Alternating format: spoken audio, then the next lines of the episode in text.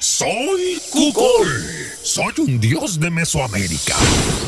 Físicamente soy como una serpiente emplumada y controlo el viento y el agua. Pero hoy no vine a hablar de mí, sino de la cultura mexica. Ellos fueron una civilización mesoamericana que me adoraban. Bueno, ellos venían de Aztlán. Eso sucedió hace casi 700 años.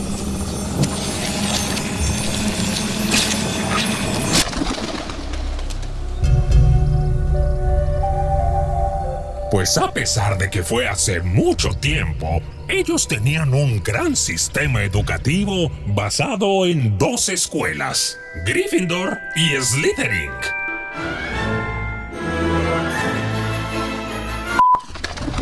Ah, ¿qué dijiste? No, no es cierto. Estas escuelas se llamaban Telpochcali y Calmecac. Aquí como en las aulas de cualquier escuela, se transmitían conocimientos sobre identidad, cultura, astronomía, matemáticas y ciencia.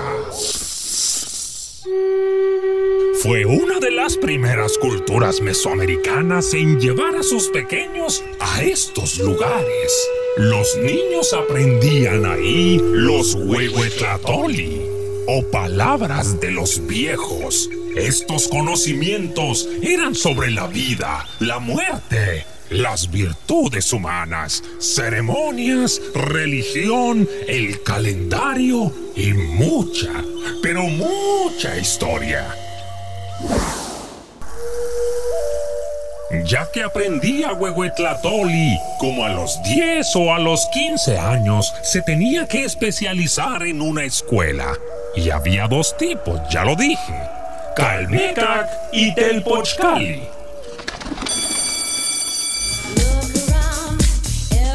Los que estudiaban en Calmecac generalmente eran hijos de nobles, también llamados Pipiltín.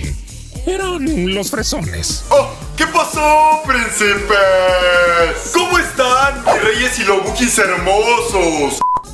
Tenían sirvientes y no pagaban impuestos. Estos estudiaban para convertirse en políticos, militares, sacerdotes, médicos, astrónomos o maestros. En Calmecac se enseñaba teología, geometría, rituales religiosos, astronomía y manejo del Tonalpohuali o el calendario.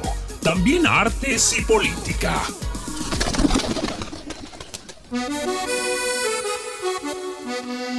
Por el contrario, los que estudiaban en Telpochcali generalmente eran hijos de campesinos, artesanos y mercaderes, conocidos como los Macehualtin. Quienes estudiaban aquí aprendieron habilidades militares, artesanías, agricultura y también se preparaban para ser futuros guerreros. Aunque si un chico mostraba tener grandes habilidades intelectuales y estaba en Telpochcali, era transferido al Calmecac. Y si un chico del Calmecac tenía grandes habilidades atléticas, lo cambiaban al Telpochcali para ser entrenado como guerrero. Otra escuela donde iban todos y de manera obligatoria era el Cuicacali o Casa de Canto, donde les enseñaban a tocar instrumentos musicales, danzar y cantar. Para los mexicas, el rostro In Ixtli y el corazón Inyolotl simbolizaban algo así como su mente y su alma. Y a la acción de enseñar le llamaban Ixtlamachilistli, que significa dar sabiduría a los rostros ajenos.